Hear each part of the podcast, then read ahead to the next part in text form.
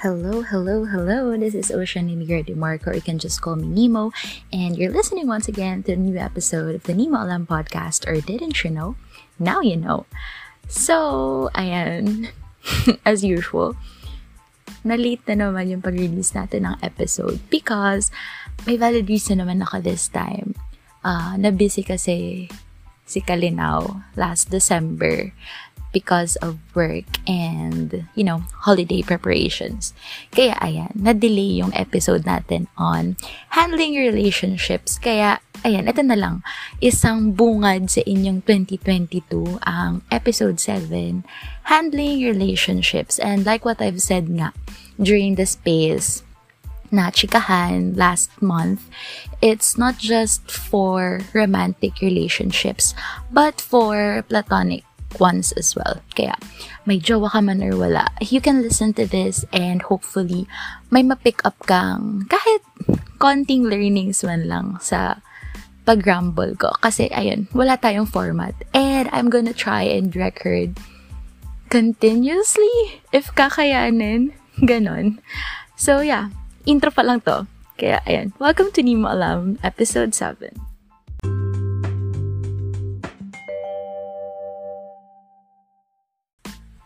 So, ayun. Happy New Year! Ayan. Before natin simulan yung pinaka-episode talaga, since alam ko naman na hindi everyone na nakikinig ng podcast eh nakapasok ng space, parang may nag-request na i-summarize ko yung napag-usapan during the space kwentuhan or discussions, ganun. Yung about si red flag and green flag.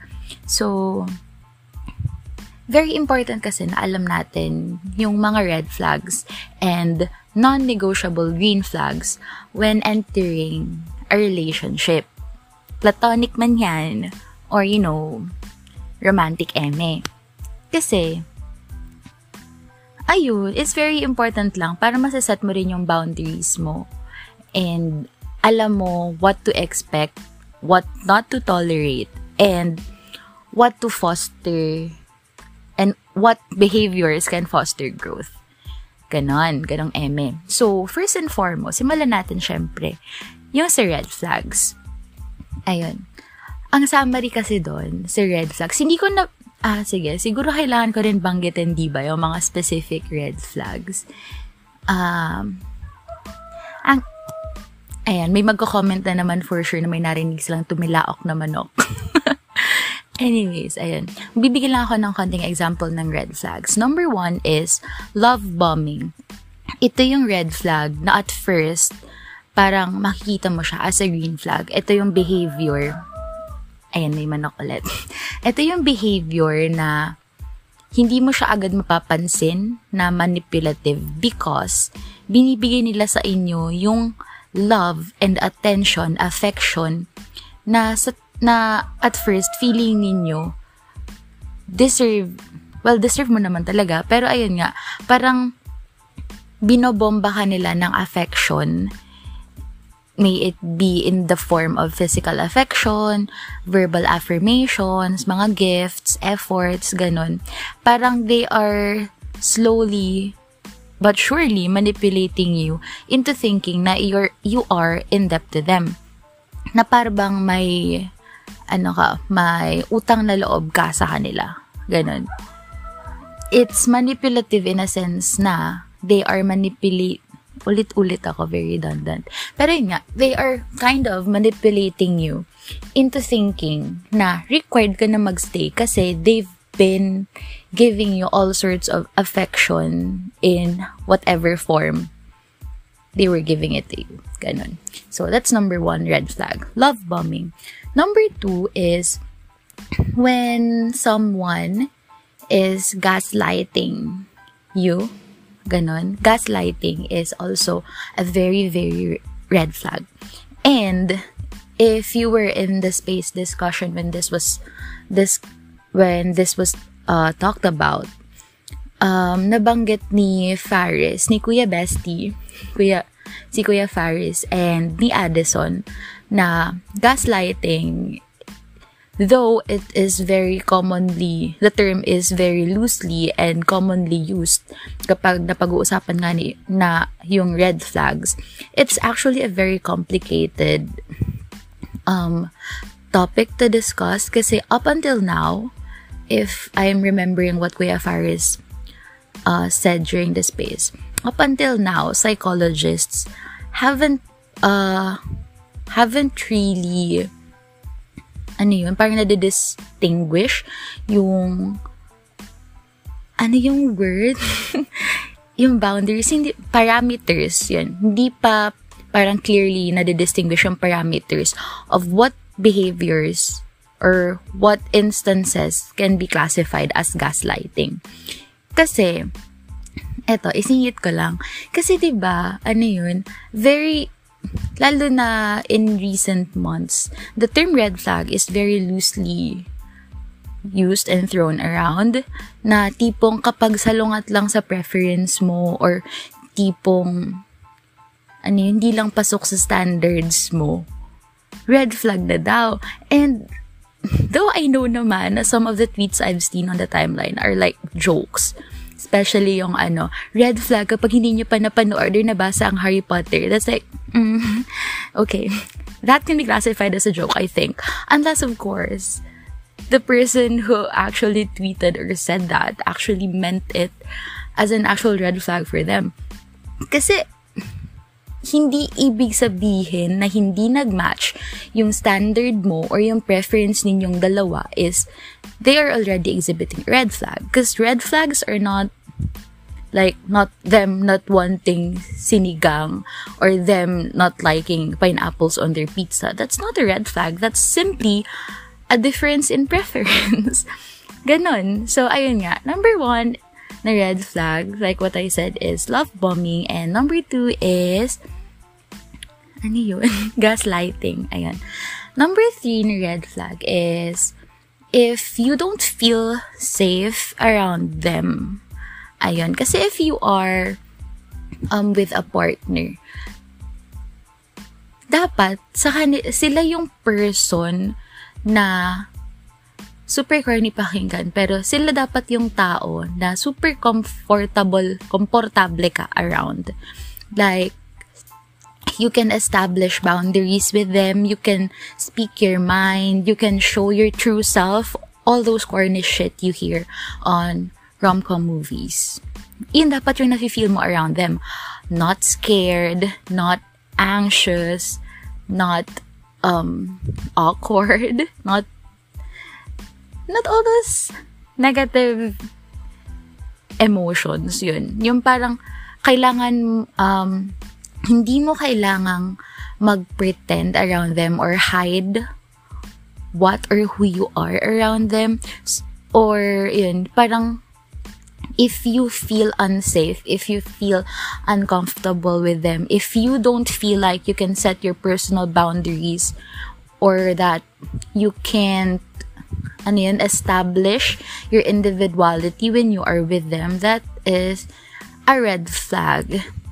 Because, eto nga pala, dapat ito yung nauna kong sinabi.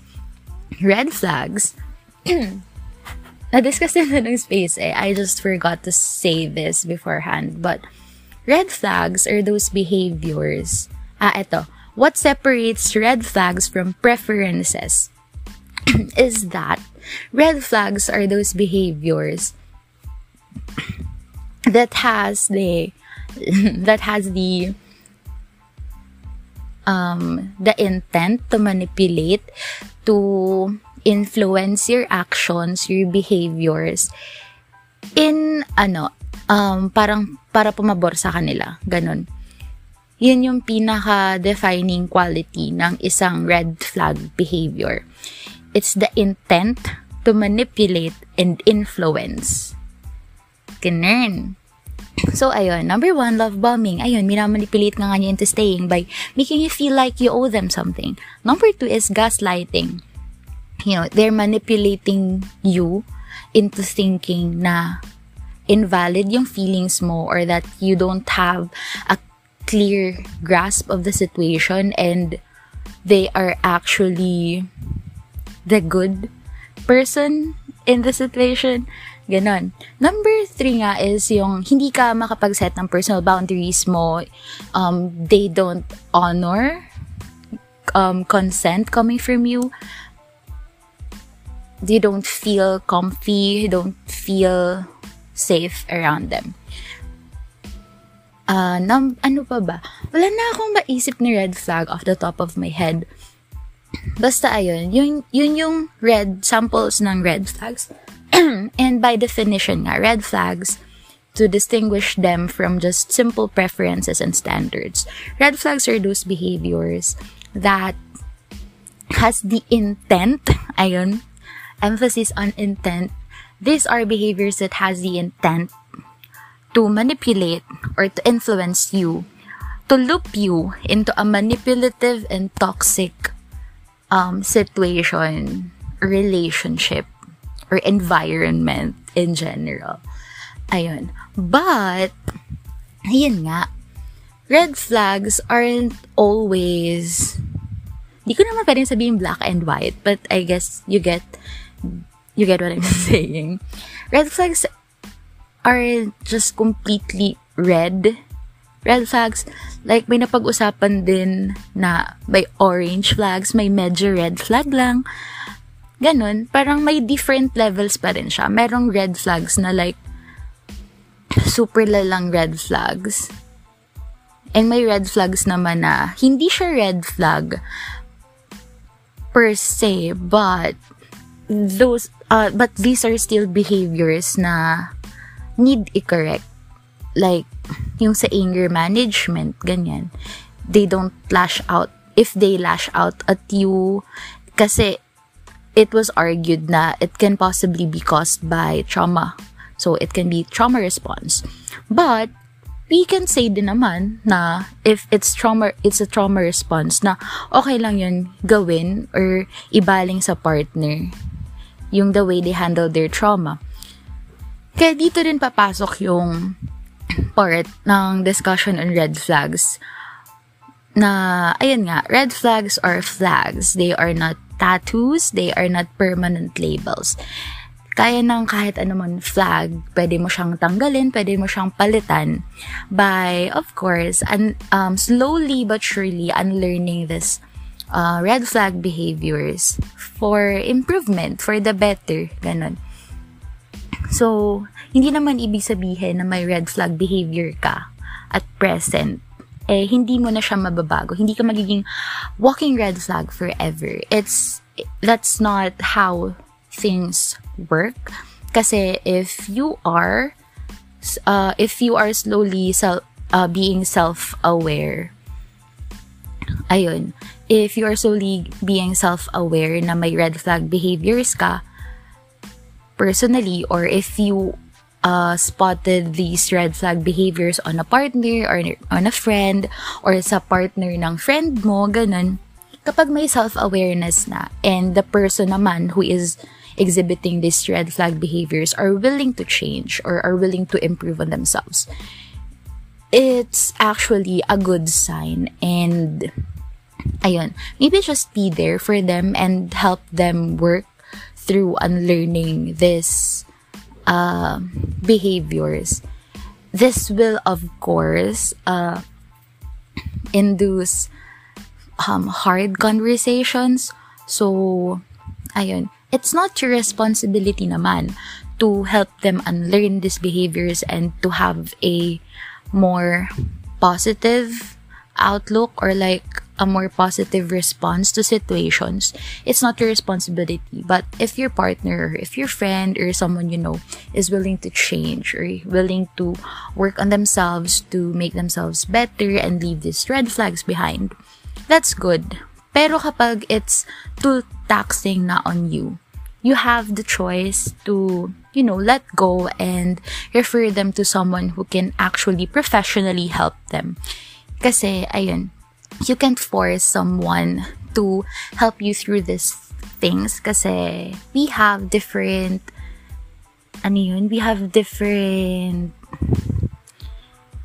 capacities for handling these kinds of things. So, hindi ka bawasan sa'yo na hindi mo hayang samahan yung kakilala mo na i-unlearn yung toxic behaviors niya. And hindi rin kabawasan sa'yo na so, kung sa tingin mo, di na kayang i-handle ng partner mo, anong nang kakilala mo, yung pagtulong sa'yo in unlearning your behaviors. We always have professionals who can help us na ma-handle nga yung situations na ganito. And always remember to always put your well-beings first. And, ayun. Don't make someone a rehab center because nobody is built like that. Kaya, ayun pa rin. If nagkaroon ka na ng self-awareness about your toxic red flag behaviors, it's still better to work on it either with a friend or with a professional kesa panindigan mo na lang yung pagiging walking red flag mo. It's not cool. It's not cool at all. Ayan. Nag-rumble na ako ng todo-todo. But anyways, ayan, self-awareness goes a long way. And that's on red flags. Ito naman next. Next one na nagkaroon ng space discussion is the non-negotiable green flags. Ito yung medyo fresh pa sa utak ko kasi this happened maybe two weeks ago? I'm not sure. Basta before siya ng holiday season. Anyways, ayun. Next one are the non-negotiable green flags. Sa pagkakaalala ko, maraming na-list. I think, nag-more than 10 siya. Pero hindi ko maalala ang everything. And most of them, pwede na rin makonsider na tips on how to handle relationships. And ito yung night na may nag-request nga na isala pa rin ang summary ng red and green flags for the podcast since not everyone had the free time during those hours to listen live sa space. Anyways, ayun, napapasobra naman yung pagka-sidetrack. Sa green flags naman, what we call non-negotiable green flags are those things na hindi siya looks-based, hindi rin ata siya personality-based, I think. Personality siya. Trait, ganon, characteristic, ewan. Basta, ayun. Kasi, diba, may mga tayo, may kanya-kanya tayong preferences. May kanya-kanya tayong mga standards when it comes to people we associate with. It can be based on looks. It can be based on lifestyle.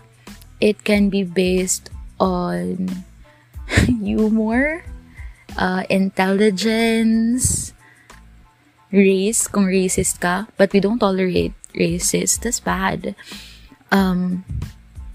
Basta yun, may kanya-kanya tayong standards and preferences when it comes to associating with people. But these non-negotiable green flags are those characteristics or personalities na hindi pwedeng mawala sa isang tao. Na, if you think about it, these non-negotiable green flags are the basics, are the bare minimum for someone to be called a decent human being. Ganun. So, number one is when someone can give you alam mo yun, yung kaya kang bigyan ng freedom to have your own personal bubble. Even when you are in a relationship. May it be a romantic relationship or best friendship or something like that. You know, clingy is cute. It's nice to be clinged to. It's nice to feel that someone is possessive of you. Pero anything sobra is bad. Kaya, ayun, it's a non-negotiable green flag to have someone who can honor your personal time, your personal bubble, who can honor that you have to have a personal space. Ayun, hindi siya insecure sobra sa sarili. Maybe, na i-project niya sa inyo and hindi niya kayo hahayaang makipag friends with other people or hindi ka hahayaang makipag-hangout with others kapag hindi siya kasama, ganun. So, it's a non-negotiable green flag to have a person na kayang i-honor yung personal bubble mo. Kasi, ano din eh, it's also one of the tips in handling relationship, like parang for a long-term relationship, ganyan. You have to have a partner or a best friend or a platonic partner in life na kayang i-honor yung personal space mo when you need it, even if you don't ask for it. Kasi I also saw this TikTok maybe a year ago, I'm not sure. Ano na sila? Mag-asawa na sila and they have this 2-bedroom apartment which works for them. Kasi one bedroom is the shared bedroom that they have. Tapos, they both recognized na, ayun nga, in order for a relationship to grow, kahit sobrang mahal mo yung partner mo, even if you are very committed to them, to this person, you have these days na, alam mo yun, parang easily overwhelmed ka, hindi mo kaya magbigay ng affection, hindi mo kayang, alam mo yun, hindi ko ma-explain. But you have these days na parang mababa talaga sobra yung social battery mo, na you just want to be by yourself. They recognized their need for personal space, for personal bubble. So, the second bedroom, they converted into another bedroom, of course, where the partner can sleep alone or like spend the day alone kasi ano yun, quarantine, so hindi sila makalabas, kaya ayun, ginawa nila yung isang bedroom para sa shared bedroom nila if they want to cuddle, ganyan, if they want to spend time together. Pero the other bedroom is like if the other person is feeling like gusto ko muna i-spend tong araw na to for me, gusto ko ng free space, gusto ko pahingahin yung utak ko, ganun. So, find someone who can, who can honor your need for a personal time out. Ayan, that's a non-negotiable green flag. Number 2 is, hindi ko maalala. Number 2 na non-negotiable is, if they ask for your consent, like verbally, consent is very, very, very important. Hindi ibig sabihin na you are committed to each other, eh, hindi na kailangan ng consent. For all things, you know, hindi lang sa physical intimacy stuff. You have to have consent and you have to learn to listen for your partner to give you consent, and that is a non-negotiable green flag.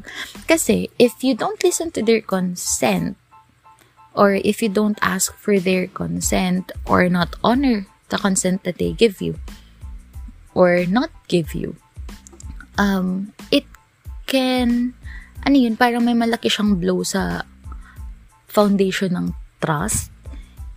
Ganon, like, sa safety rin, like, kasi diba, nasa red flag natin yung parang hindi ka comfy mag-set ng personal boundaries kasi they don't listen to the consent you give or not give them.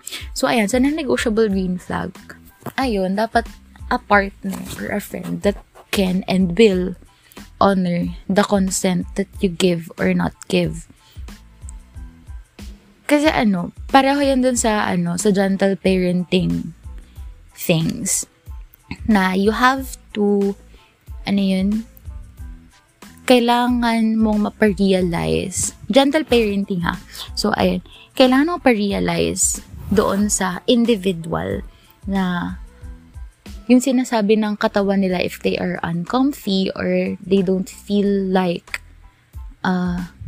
giving consent nga to anything, is mapapakinggan yung ganong need. Unlike na, ito yung naging example kasi. I think sa Korean show to, tapos nakita ko yung clip sa TikTok. TikTok is teaching me lots of things. Anyways.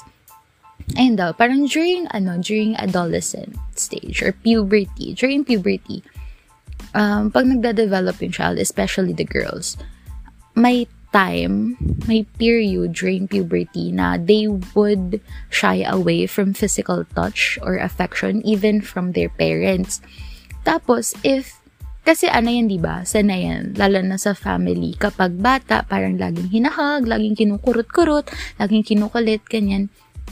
And that's fine. That's normal. That's a normal way of showing affection within the family. Pero during this period of puberty, yung parang nag-iiba yung yung body nga nung bata, nag-iiba yung way niya ng pag-handle ng emotions, yung hormones, ganyan. Nag-change yung body. Eh, may period daw doon na parang nag-shy away siya from physical touch kasi parang sinaset niya yung boundaries niya, yung personal boundaries niya.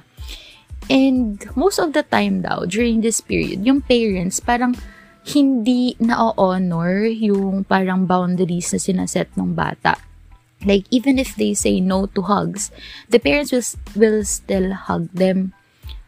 Which in turn will lead them to thinking na, ay, hindi naman pala important yung consent ko, na hindi naman pala, parang hindi naman pala pinapakinggan. Even if I say no, they will still do these things. So, later in life, parang babawasan yung gravity ng consent sa buhay nila.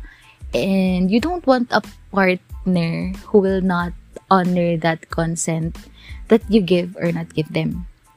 Ayun, kasi consent is like, it's bare minimum, but not everyone honors or gives or listens to the consent that is being given or being rejected. Rejected ba yung term? Basta yun, kasi yung point. So, ayun. Next na non-negotiable green flag is someone who will not make you feel dumb for not knowing things or for making mistakes or for asking them things that you don't. Yun nga, for not knowing things. Ayun. Again, gentle parenting. You don't want a partner na pagmumukain kang tanga or paparamdam sa'yo na ang bobo mo just because you don't know how to do something or you don't know this trivia about something. Ganun, like, porket ba alam nila na may 4 na gulong ang kotse tas ang akala mo 3 lang, pinagmumukha ka nila bobo. I mean, siya nga yung example ko, but you get the point. Like, you don't want a partner who will make you feel less than you are. Ayun, kasi diba, relationships are supposed to foster growth, and kaya ka nga nagjowa na hindi clone mo is for you to learn something, for you to grow even while you are in the relationship. So, if your partner is like making you feel dumb for every little thing that you don't know or making you feel dumb for asking questions about things you're curious about, may it be from their career or maybe one of their interests, their hobby, porkit nagtanong ka, pagmumukain ka nilang tanga just because you don't share the same hobby, the same career, the same interest. So, ayun. Get someone. Have someone na kaya kang tulungan mag-grow by learning new things. And by, making learning fun, not feel like a chore or not feel like a sermon every time. That's a non-negotiable green flag. Next non-negotiable green flag is if they pay attention to you and alam niyo, kayang mag-read between the lines. Na-realize ko lang after I said that na parang, anyways, ayun, yung attentive. Kasi daw, kapag someone is really interested in you and someone is, parang they care about you, they pick up on all these little things. So, it's a very big indicator of someone caring about you kapag naalala nila yung favorite color mo, favorite food mo, favorite scent mo, your favorite cartoon character maybe. Yun, parang they pick up on these things and then they use these learnings, they use these small trivial facts that they picked up into making your interactions more fun, or like your hangout more exciting maybe, or make you feel more comfortable around them.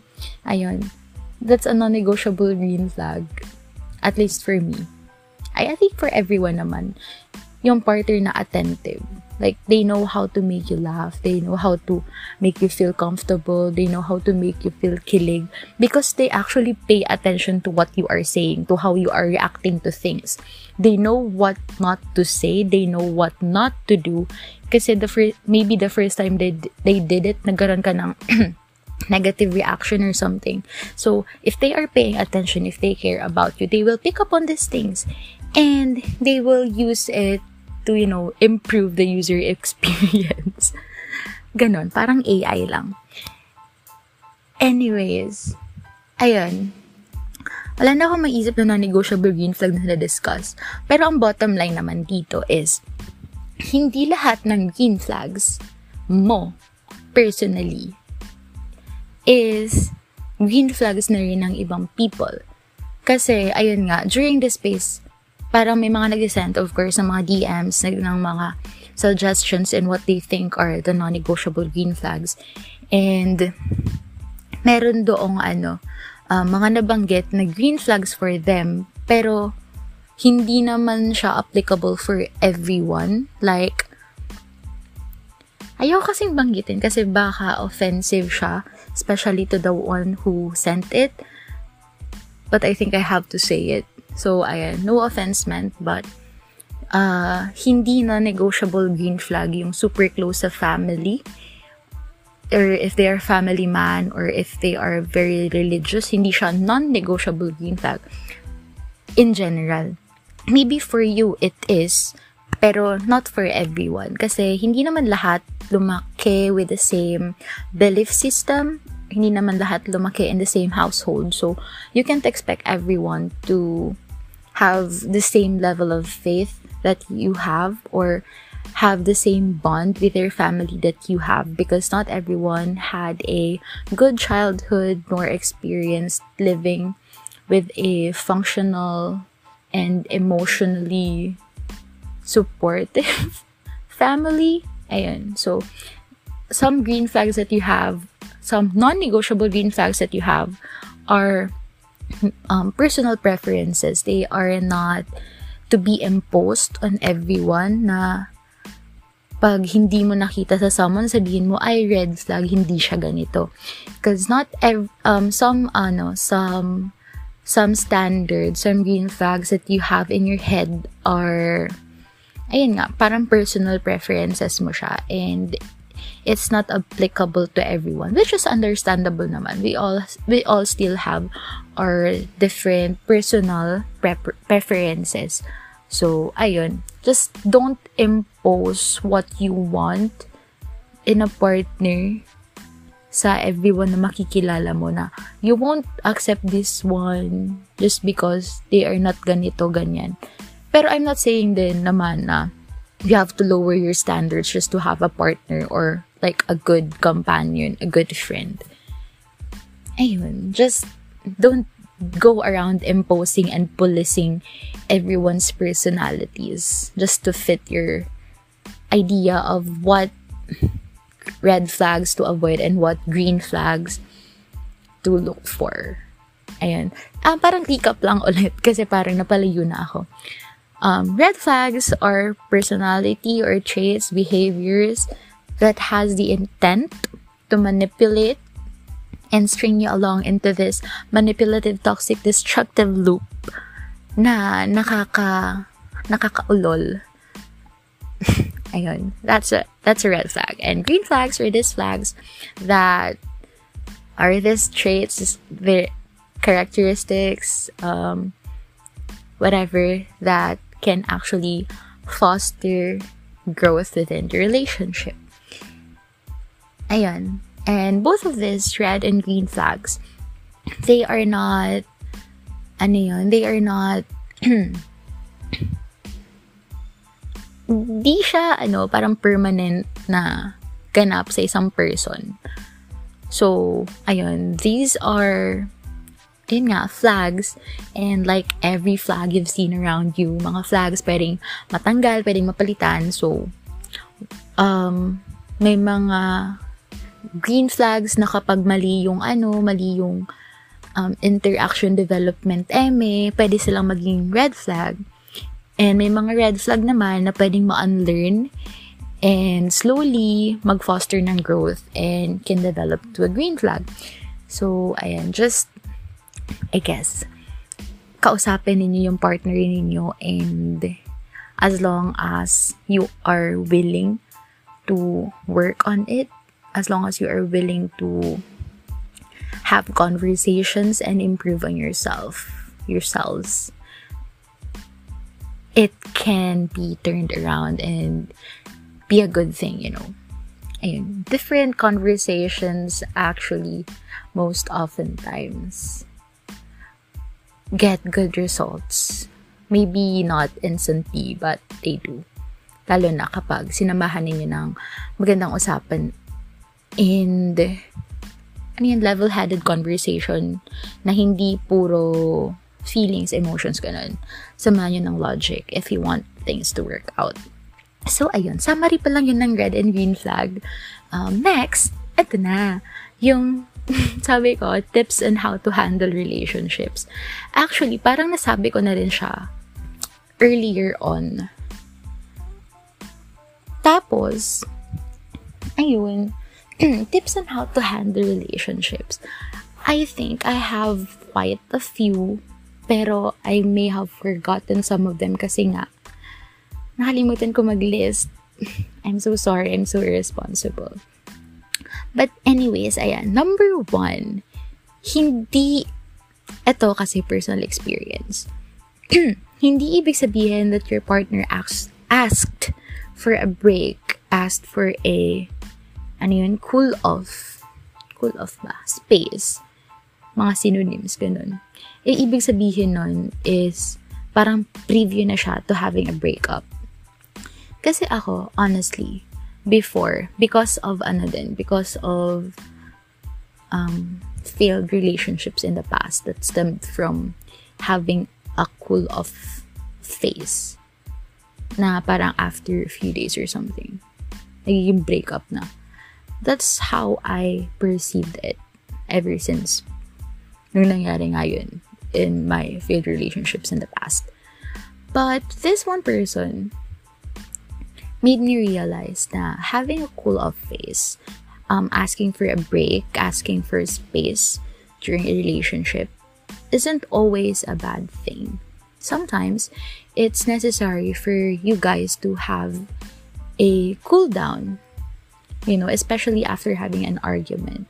Sometimes, it's necessary to have a cool-down in the form of a break or a space or a cool-off para kapag nag-usap kayo, mas kaya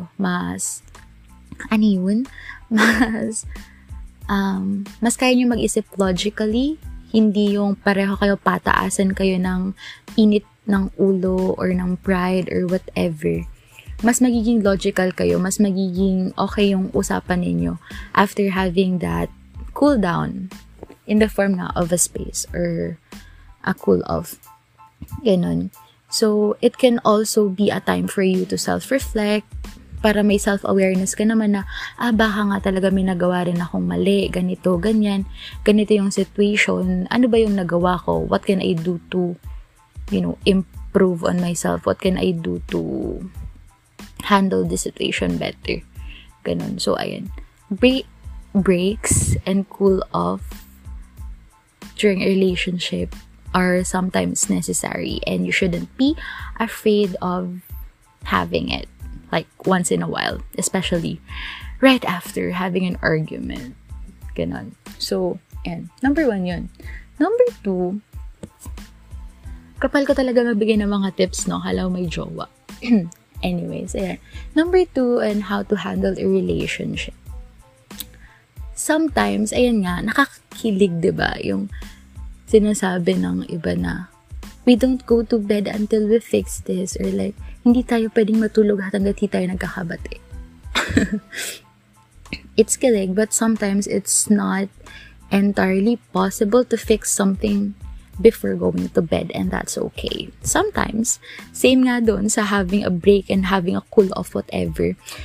Sometimes, mas okay na mag-good night kayo, na masakit yung loob sa isa't isa, mag-cool down kayo during the night, and then wake up with a fresh mindset siguro na eto, ngayon tayo mag-usap ngayong umaga kasi masyadong mataas yung emotions kagabi. So, ngayon tayo mag-usap when we're both, you know, thinking more clearly, when we can be more logical. Hindi yung sasabihin yung init ng situation na talagang ipipilit mong ayusin before kayo matulog. So, ayun. Sometimes, it's necessary to tulog muna before fixing the problem. Even though mas nakakilig yung hindi tayo pwede matulog hanggat hindi tayo nagkakaayos. Ayun. So, realistically speaking, hindi talaga siya possible all the fucking time. Ayan. Next, number 3. Number 3 na ba? Ayan, number 3 na tip is, ano yun? Tanggalin mo sa isip mo yung idea na hindi pwedeng magalit sa partner. Yung tipong kapag away ng away, ganyan, or hindi pwedeng magalit, pwedeng tampuhan, ganon. Like, that's normal. Kasi sabi nga, di ba, the opposite of love is not hate, it's indifference. And hindi ibig sabihin na nagkaaway kayo, nagkakatampuhan kayo, nababawasan yung love ninyo for each other. Though yes, teka lang, ito muna, mamaya na yung though. Hindi ibig sabihin na nababawasan yung love ninyo for each other. Kasi, arguments are actually a good way to know each other better and deeper. And like, it helps you, ano yun, parang, sabi nga sa kanta, what doesn't kill you makes you stronger. So, ayun, what doesn't end your relationship can help your relationship grow stronger. Kasi, alam niyo na kung paano mag-solve ng problems within the relationship by facing this, ayun, this difficulties, this trying times together. Tsaka, sabi nga ni Heart Evangelista, ano yun? Kapag hindi na kayo hindi si Heart Evangelista ata nagsabi si Jesus Escudero ata. I just saw their TikTok the other day. Ayan, sa TikTok na naman ako. Ayun nga. Kapag hindi na daw kayo nag-aaway, ibig sabihin wala nang pake. So, that's kaya nga nasabi na the opposite of love is not hate, it's indifference. Kasi kapag wala ka na pakialam, yun, wala ka na. Di mo na love yung person. So, kaya kayo nagkakaroon ng away and stuff is because you care about them. And you want to be heard by them. Kasi healthy naman yung mga small away sa isang relationship. Ulitin ko ha, platonic or romantic man. Healthy yung mga away-away na yan. Kasi mas nakikilala mo sila and ayun nga, sa problem solving, kapag nag-aaway kayo once in a while, teka lang ha, hindi ko sinasabi na awayin niyo yung friend niyo or yung jowa ninyo just to test your relationship. Hindi ganon.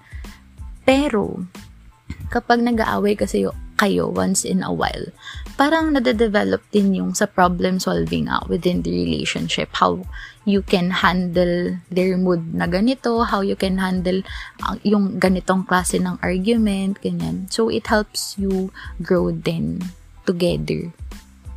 Ganun. Very ideal, diba? Kasi pakinggan na, ay, hindi kami nag-aaway.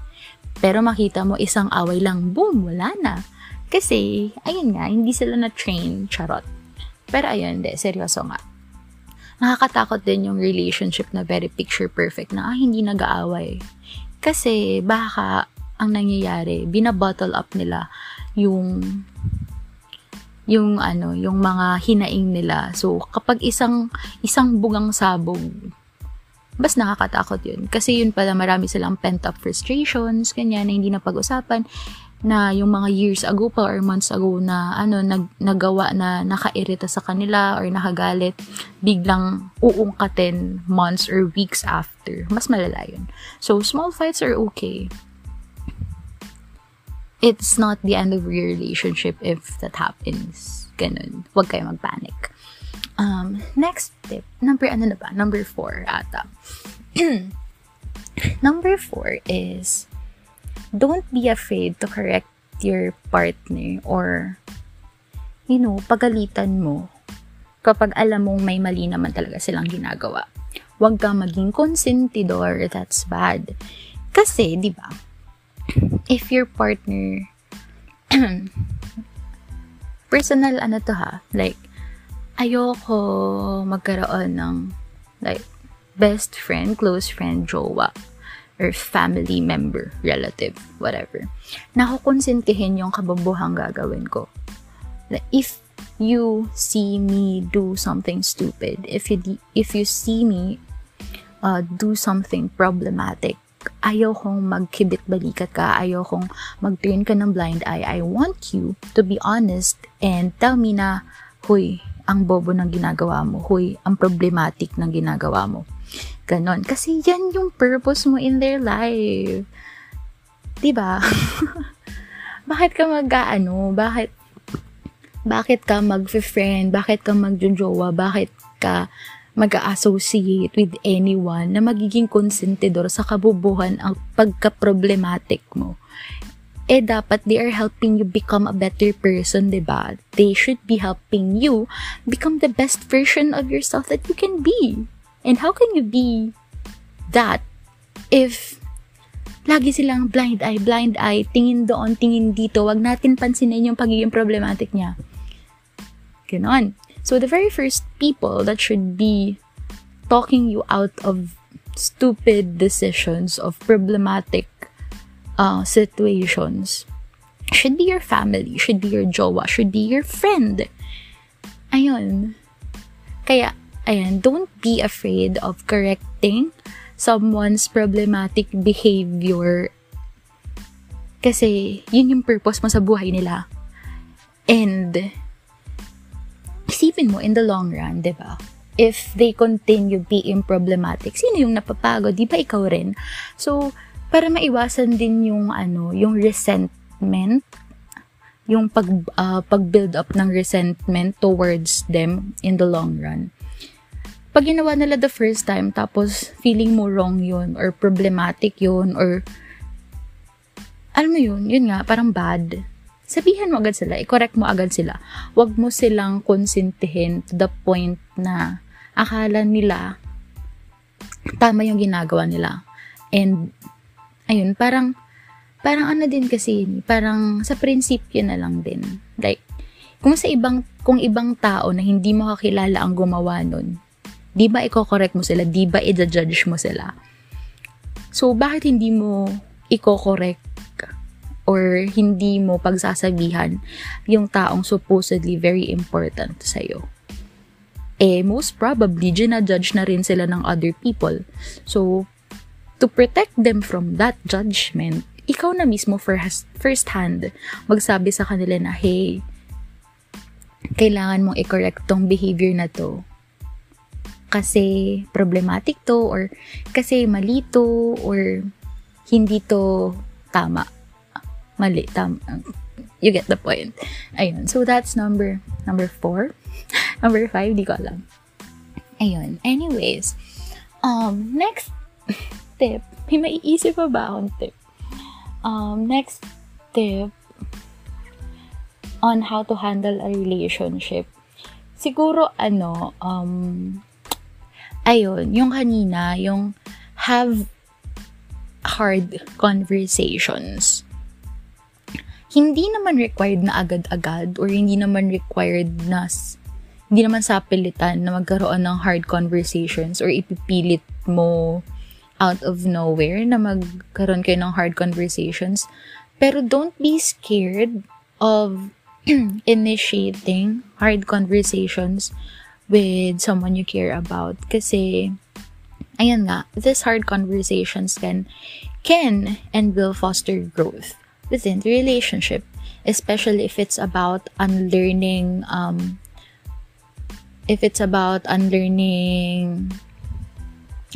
toxic behavior, or you know, finding a better way to respond to situations, how to handle their trauma response, ganon. Ayun, si nagsabi nito eh, si Addison, like even before she was Addison, she's been telling me na don't be afraid to have hard conversations with people. Kasi what's the worst that can happen? Them not talking to you again? Di ko alam kung yun talaga yung sinabi niya. Pero yun, she has been telling me na it's okay. It's more than okay to have hard conversations, especially with people that you care about. Kasi it's necessary for your relationship to grow and to like become stronger and stuff. Kaya ayun. Ayun, bigla ako na blanco. Have hard conversations, guys. Ayun. Tsaka kung tatanungin mo kasi anybody who has like passed the the golden 1-year anniversary celebration. Lahat yan. Every couple, every friendship na nakalampas ng 1 year, nagkaroon sila ng hard conversation at least once. Na ina-address nila yung anger management issues ng isa, or ina-address nila yung mga ayaw nila dun sa other person, or they are addressing what qualities or what behavior of the other person makes them uncomfortable, ganyan. So hard conversations are necessary for longevity yan, ha. So ayun, kung gusto niyo magtagal, mag-usap kayo. Kasi ayun nga, communication is very important. It's very, very, very important. Pero eto din, communication is very important. Pero try not to overwhelm your partner then, your partner or your friend, your therapy friend specifically. Try not to overwhelm them.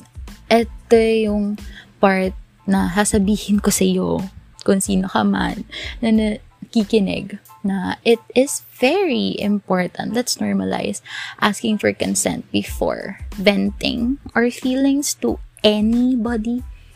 Kasi number 1, hindi lang ikaw yung may personal storms. Number 2, hindi lahat nasa tamang headspace to listen to your rant, to your vents all the time.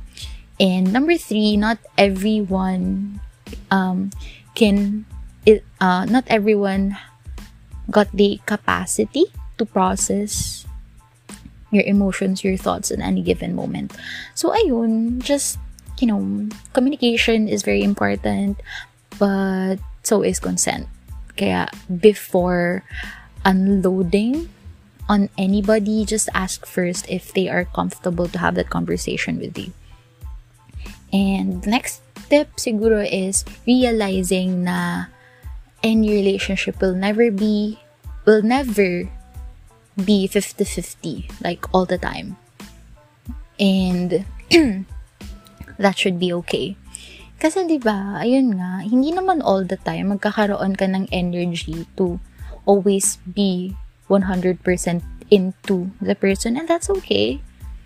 May mga araw talaga na ikaw nga mismo hindi mo kaya mag-scrape up ng 10% para sa sarili mo. So other people shouldn't expect you to give 50% of yourself, of your energy, to fill up the 50% of your relationship battery. Ganon. So, hindi everyday kayang mag 50-50. Minsan, kailangan ikaw yung 80 kasi 20 lang yung kayang iambag. Minsan, kailangan ikaw yung 90 kasi 10 lang siya. Minsan naman, ikaw yung 10, siya yung 90, ganun. So, ayun, just learn to balance siguro yung dapat dapat kaya mong i-handle yung situation kapag hindi okay yung partner mo. You should be dapat ikaw yung ano niya, yung rock. Ikaw yung rock na pwede niyang sandalan, ikaw yung shoulder na pwede niyang iyakan, ikaw yung arms na mag-aangat sa kanya kapag lugmok na siya. So, don't expect it to always be 50-50 because it will not be like that. Ayun. The earlier you accept that, the better. Kasi managing your expectations is a big part in trying to make something work. Ayan. Medyo napaparami na ata yung kwento ko. So, ayun, that's very long na. Anyways, ayan nga, yun yung red and green flags and some tips on how to handle a relationship.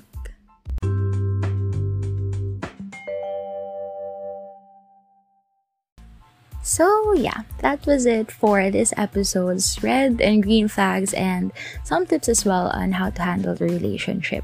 Kaya ayun, the bottom line here is, if you want your relationship to work, you have to consider not only yourself but your partner as well. So, self-awareness, communication goes a long way, and it will help you foster growth within your relationship, not just para sa'yo but for your partner as well. And if you are in need of help, hindi siya kabawasan sa'yo or sa partner mo kung yung well-being mo naman ay yung nakataya. Kaya, ayun, if you know someone or if you are someone who needs help regarding mga relationship-related things, always remember that you can reach out to your family, to your friends, or someone who is professional enough, or someone who is a professional when it comes to these things, para ayun, mabibigyan kayo ng proper guidance on how to handle such situations.